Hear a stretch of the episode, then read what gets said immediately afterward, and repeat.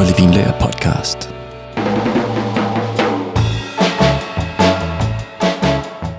Når du tænker spansk og portugisisk vin, så får du nok Tempranillo-druen og portvin i tankerne, ikke? Og det er altså også La Rioja og Castilla y Leon og Douro-regionen, som høster den største heder. Men uh, selvfølgelig også Spanien, sherry og cava og de robuste rødvin fra blandt andet Murcia og Madrid. Men uh, hvad med hvidvinene? Altså, hvor bliver de af? Ja, her skal vi altså til Galicien i det aller nordvestligste hjørne af Spanien. Og faktisk også lige over på den anden side af grænsen i Portugal, i Minho-regionen. Fordi her der laver man nemlig sprøde og frugtige og forfriskende vin på Albariño-druen. Eller Albariño på spansk. Det er altså her, man finder den iberiske halvøs mest værdsatte hvidvin. Så øh, lad os blive klogere på den her fantastiske Albariño.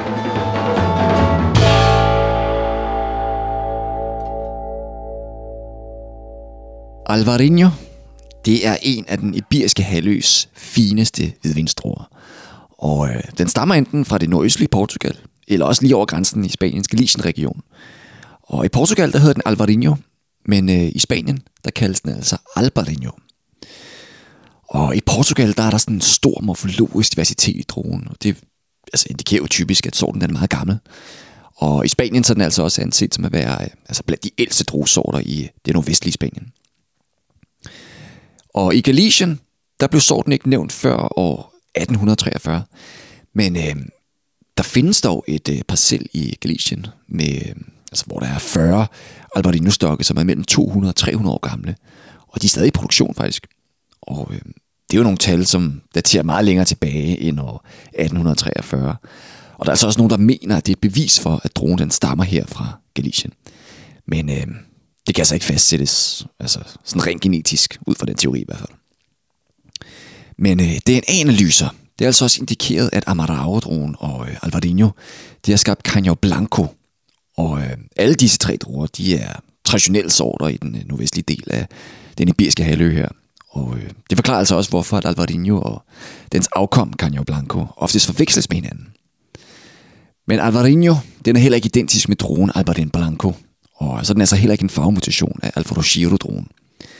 Og i Spanien, der har man også taget fejl af både Albariño og Alvarin Blanco. Fordi øh, man har ofte troet, at øh, de begge to var Sauvignon Blanc. Så man ved stadig ikke helt, hvor meget Sauvignon Blanc, der stadig gror i spanske vinmarker. Og om de stadig forveksles med Albariño og Alvarin Blanco. Men øh, det samme problem, det ser man altså også i Australien. Fordi øh, den her forvirring, det skyldes en fejl i øh, Spaniens vinplantesamling, hvor man altså bare havde navngivet stokkene forkert.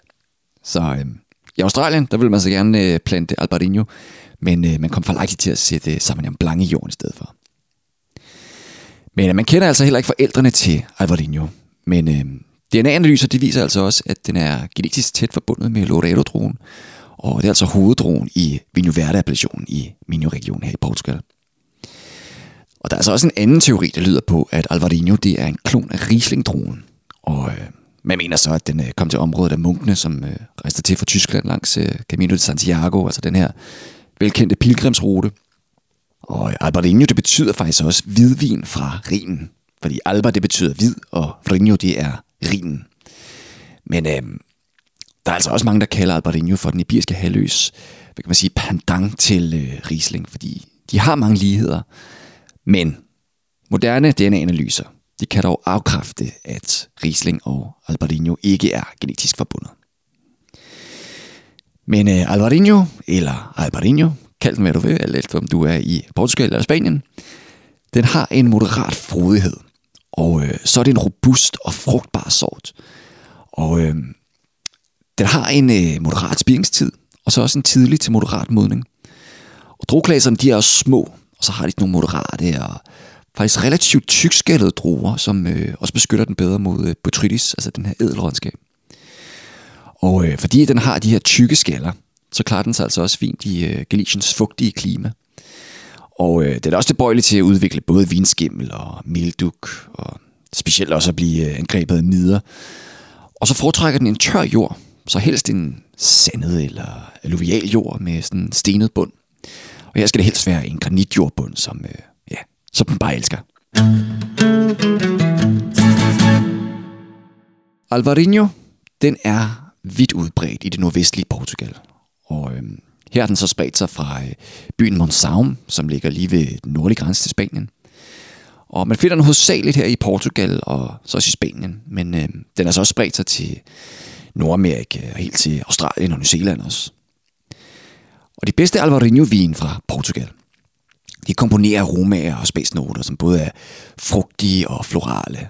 Så det er alt fra lindeblomster, appelsinblomster, akageblomster. Ja, så går det også over i sådan citrongræs og caprifolium og tørre citrusskal og fersken. Og i nogle tilfælde også grønne æbler. Og øh, druens friske syre, det balancerer altså også smagsoplevelsen ud.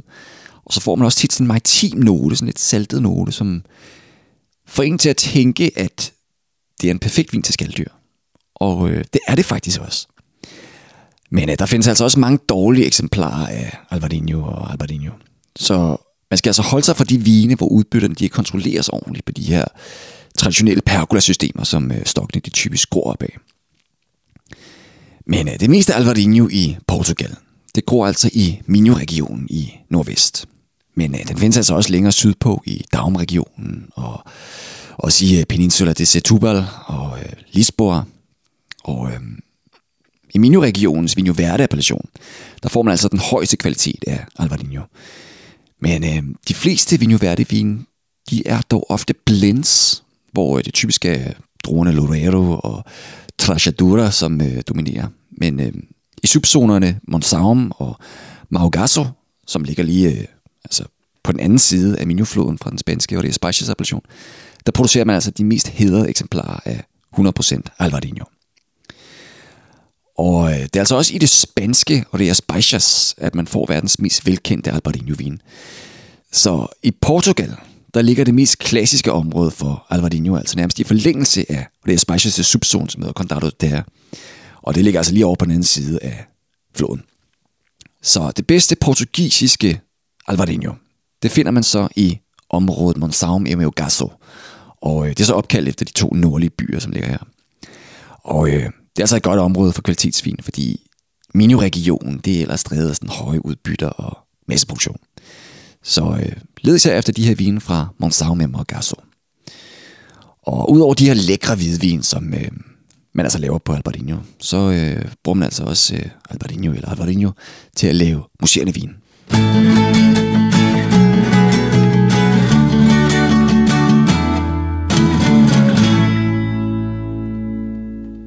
I Spanien, der hedder druen Albariño, og øh, den dyrkes næsten udelukkende i Galicien.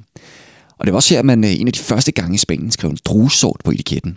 Og øh, det var altså Albariño, der var blandt de første her. Men øh, i Galicien, der dominerer den i Rías Baixas-appellationen. Og øh, her der bliver den altså bare mere og mere populær og mere trendy. Altså både i Spanien, men også øh, internationalt. Og i gamle dage, der hed øh, Rías Baixas faktisk blot Albariño. Og øh, det er selvfølgelig også hoveddruen i Rías Baixas. Men øh, Galicien-regionen, den stikker ud fra resten af Spanien her i den nordvestligste del af landet.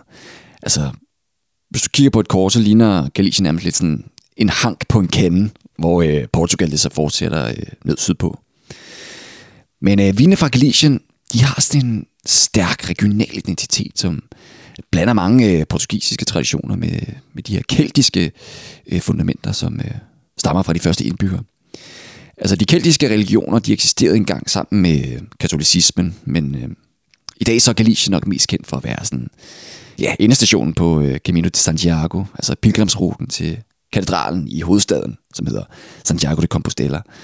Og øh, her der mener man jo, at øh, apostlen Sankt Jakob er begravet.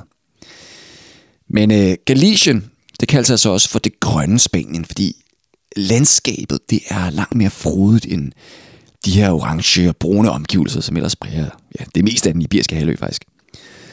Men øh, vi er jo lige ved siden af Portugal, så mange af Galiciens vine, det minder altså også øh, om dem, der produceres lige over på den anden side af grænsen, altså i øh, Vinho Verde og i Minho-regionen generelt. Men øh, der er dog Rías Baixas, som har fået mest opmærksomhed i Galicien. Og øh, her der har Albariño-vinene altså hjulpet med at redefinere verdensopfattelsen af den spanske vinproduktion faktisk. Fordi Spanien har jo ellers været kendt for deres store og fadtunge rødvin. Men øh, Rías Baixas, de leverede altså en lækker og forfriskende hvidvin, som øh, også kunne udvise en kæmpe kompleksitet og seriøsitet også. Men øh, Albariño, det stammer som sagt her fra området omkring Minho og Galicien. Men øh, det var faktisk cisterciensermunkene, som satte gang i øh, kvalitetsvinene, fordi de ankom fra øh, Bourgogne, altså enten gennem øh, deres pilgrimsrejse til Santiago, eller også øh, gennem øh, de skulle til brylluppet af dronning Urraca af Leon og Raymond af Bourgogne. Men øh, de mange klostre, som der blev sat op i, øh, i området, de blev dog opløst i starten af attenhundredetallet. Og øh, det ledte så til en privatisering af vinmarkerne i Rías Baixas. Så øh, de lokale vinerier, de blev oprettet, og det første kommercielle vineri, altså nemlig Palacio de Fefañanes, det blev grundlagt i nitten hundrede og fire. Og øh, ja, også selvom det faktisk stammer fra sytten hundrede-tallet. Og selve appellationen, den blev først oprettet i nitten firserne. Og øh, der hed den som sagt først Albariño D O, men øh, den blev så senere til Rías Baixas D O, efter at Spanien blev medlem af E U. Det var nemlig sådan, at appellationer, de måtte ikke blot hedde et druenavn, hvis man var medlem af E U.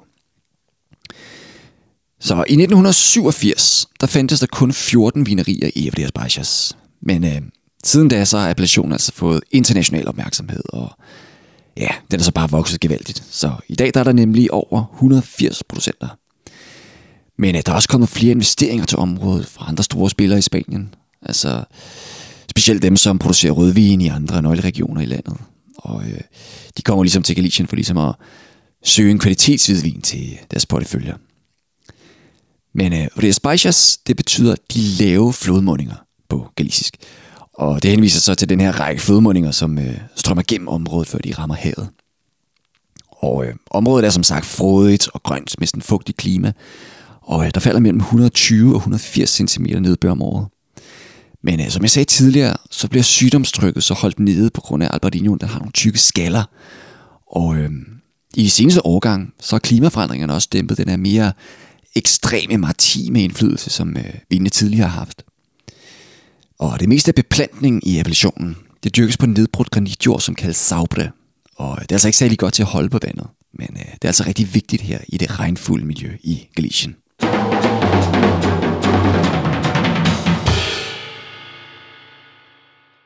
Rías Baixas, det er delt op i fem subzoner. Og øh, det er så Val do Salnés og Ribeira do Ulla, og Soutomaior og O Rosal og Condado do Tea. Og Val do Salnés, det er den mest historiske subzone, og det er også den største, hvor ja, halvdelen af appellationsbeplantningen foregår. Og så er det altså også her de mest hædrede producenter, de ligger. Og øh, det er også appellationens koldeste område, altså lige ved landhavskysten her, nord for byen øh, Pontevedra. Og øh, så får man altså også en mere udpræget saltet karakter her i Val do Salnés, fordi man er helt ude ved kysten. Og øh, Ribeira do Ulla, det ligger øh, nordøst for Val do Salnés langs øh, Ullafloden. Så det vil sige, at det ligger mellem øh, Val do Salnés og Galiciens hovedstad Santiago de Compostela. Men øh, selvom at den her Ribeira do Ulla subzone, den dækker over et stort landområde, så er der så stadig den yngste subzone, som øh, ja, kun bidrager lidt til Rías Baixas samlede vinproduktion. Men øh, der er dog nogen, der mener, at øh, den her nordlige placering af Ribeira do Ulla, der så kan have en fordel i forhold til klimaforandringerne. Og så har vi altså også øh, Soutomaior, og øh, det er den mindste i både størrelse og produktion. Og øh, subzonen her, den ligger sig lige under Vadugofloden, omkring starten af den bredere Ria de Vigo-flod. Og øh, subzonerne O Rosal og øh, Condado do Tea, de grænser begge op til den portugisiske grænse, som øh, separeres af Minho-floden. Og øh, O Rosal, den når helt ned til Atlanterhavskysten, men øh, Condado do Tea, det ligger længere inde i landet. Og øh, vinde fra O Rosal, de laver en bredere og fyldigere Albariño-stil. Men øh, Condado do Tea, det er så den varmeste og tørreste subzone. Og øh, så er det faktisk også den største bidrager til rødvinsproduktionen i Rías Baixas. Men øh, rødvin i Rías Baixas, det er der jo minimalt. Men øh, vinene fra Rías Baixas, de kan altså også skrive øh, subzonen på flasken, hvis de har lyst til det. Dog ikke, hvis de kommer fra Soutomaior. Men øh, Val do Salnés og Ribeira do Ulla, de skal indeholde minimum halvfjerds procent Albariño og Loretto, mens Condado do Tea så skal have minimum halvfjerds procent Albariño og Treixadura. Men de fleste vine, de er dog lavet på hundrede procent Albariño. Og udover de her hvide vine, så øh, producerer man altså også øh, kun meget lidt musserende vin og rødvin. Og de kan så laves på hvilken som helst kombination af Caño Tinto, eller Espadero, eller Loella Tinta, eller Sauzon, eller Menthia og Branceau. Men øh, Rías Baixas, det er ligesom det meste af Galicien også delt op i, hvad man kalder minifundias. Og øh, det vil sige sådan nogle små jordlodder af vinmarker på cirka nul komma seks hektar i gennemsnit. Og øh, de splitter så også op i omkring fire parceller, som øh, ejes af uafhængige druedyrkere. Så derfor så er det udfordrende at lave produktion i sådan en stor skala her, fordi det er svært at lappe flere betydelige stykker land sammen.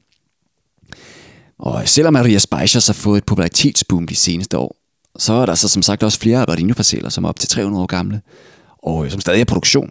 Og de bedste Albariño-viner, altså de mest øh, hædrede, de er altså også lavet på de her gamle stokke. Og det er altså også Albariño, som står for mere end seksoghalvfems procent af beplantningen. Og øh, derefter så følger så Loretto og Treixadura og Caíño Blanco og Torontes og Godello.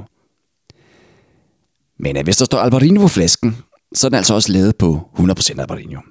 Og øh, selvom at de hvidvinsblends, man også laver, de er af høj kvalitet, så har de her regler for at skrive Albariño på flasken, det har altså fået de blendede vine til at falde i produktion.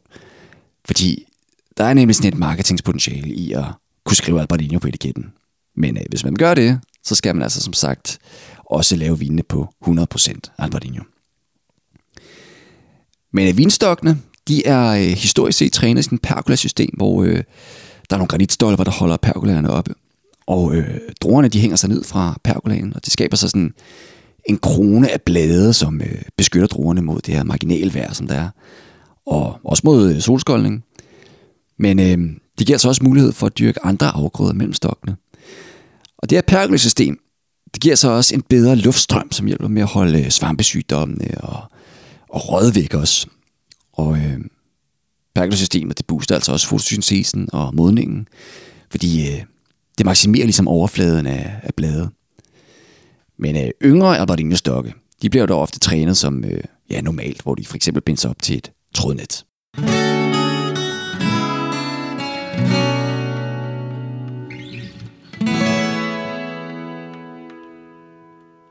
Når Albariño-druen den kører solo i Rías Baixas, så kan den lave lidt forskellige stile. Altså en begynder Rías Baixas, den øh, laves typisk udelukkende på ståltanke, før de tappes i foråret efter høsten.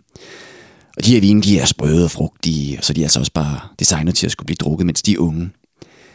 Og niveauet over, det er så de vine, som har mere tekstur, hvor de har opnået sådan mere, altså en større bærmekontakt, altså den her syrlige-teknik. Og øh, det er hvor de døde gærceller fra fermentering, de øh, ja, cremer vinen op, gør den mere fyldig. Og øh, det giver så også den her sådan blødere, mere fed fornemmelse med sådan et gærnoter også. Men de bedste Albariño-vin, de kommer fra de her gamle stokke, og øh, så får de altså også en længerevarende syrlig-læring. Og de kan også fermenteres og læres i egetræstønder, men det er som sagt ikke normalen for Albariño. Men øh, det er dog alligevel de mest strukturerede og holdbare Albariño-vin. Og øh, når de får øh, nye fade, så minder de mere om hvid Bordeaux. Så det fungerer rigtig godt, men øh, det er ikke typisk at lære på nye fade. Men der er også nogle Albariño-vin, som gennemgår fuld malaktisk skæring, hvor øh, de hårde æblesyre, de så omdannes til blødere mælkesyre. Det giver så en øh, ja, blødere tekstur, blødere vin. Men øh, hvis vi snakker om øh, Albariño fra øh, Rías Baixas, altså sådan rent generelt, så har de en øh, lys gul farve med grønne refleksioner, og så en øh, lav farvekoncentration. Og der kan også være lidt kuldioxid i vinen, når de er helt unge, især hvis de er på øh, skruelåg. Og øh, så er de noter af moden citrus. Så tænk øh, appelsin og mejercitron og rød grebfrugt. Der er også stenfrugt, ligesom hvid fersken, aprikos, nektariner. Og så kan du også finde øh, grønne æbler og melon. Og så er der også florale vine. Så der er typisk et øh, terpenindhold i de her vine. Altså terpener, det er de her florale aromaer, som man især finder i, øh, i gybertraminer og muscat og viognier og torontes. Men øh, Albariño har bare et langt mindre terpenniveau, og øh, man finder det meste vinene fra især O Rosal, og øh, i mere moderate niveauer i øh, Condado do Tea. Men øh, terpenerne, de er altså på ingen måde så voldsomme som for eksempel i en givostraminer. Men øh, prøv alligevel at lede efter de her hvide og gule blomster sammen med de her noter af appelsinolie. Og øh, Du kan nok også fornemme tyggegummi og agavenoter, og så også noget ølgær for den her syrliglæring. Og øh, nogle af vinene er altså også saltede, på grund af, at vi er tæt på Atlanterhavet. Så det er specielt det vinene fra Val do Salnés. Så mineraliteten er altså også i den eleverede ende. Men øh, vinene, de er tørre, og så har de en moderat krop og alkohol. Og så er der eleveret syre, og så også den fenolisk bitterhed, som giver sådan en lille fornemmelse af tanniner. Og Albariño fra Rías Baixas, de forveksles altså også ret tit med grønne veliner og Pinot Grigio fra Alto Adige. Det er typisk det, der kan forvirre en i blindsmagninger. Det er treenigheden, som jeg kalder det. Og man kan måske også lige smide melongdronen ind fra, altså fra Muscadet-vine i Loire. Og også nogle andre vine, men det er især grønne veliner og Pinot Grigio, som forveksles med Albariño. Fordi de minder meget om hinanden. Og øh, jeg vil så bare sige, at Albariño er måske lidt mere tropisk i frugtprofilen. Men øh, som jeg sagde tidligere, så er Albariño altså også kommet til Nordamerika. Så øh, den er altså også plantet lidt i Californien og Oregon og Washington State. Og øh, så bliver den altså også mere og mere populær i Australien og i New Zealand. Men det er der også stadig meget små mængder her i de årsjyske lande. Men øh, i fremtiden, så kommer vi nok til at se mere til den. Ja, yeah. Det var så Albariño-druen, eller Albariño på portugisisk. Og det er faktisk lidt en overset drue, men øh, i min optik, så er det en af de mest spændende og smagfulde hvidvinsdruer derude. Så se at få knappet nogle flasker op, og så find ud af, hvad du selv synes. Og prøv så lige at tjekke episodenoterne, fordi øh, jeg har altså linket til noget, som du skal smage. Og her til sidst, så vil jeg selvfølgelig også bare minde om at trykke abonner på podcasten, så du altid er opdateret omkring vores nyeste afsnit. Og så følg os også på Instagram og Facebook, hvor du både får gode tilbud og nyheder. Og hvis du har svar på nogle spørgsmål om vin eller spiritus eller whatever, så bare skriv til mig på Instagram, fordi jeg svarer på alle jeres gode spørgsmål. Og så håber jeg også, at du vil komme forbi en af vores mange butikker landet over, hvor man lige også står klar til at hjælpe dig med dit næste vinkøb. Og må nægte bliver Albariño. Nyd det, og så lyttes vi ved igen i afsnit enoghalvfjerds af Holte Vinlager Podcast.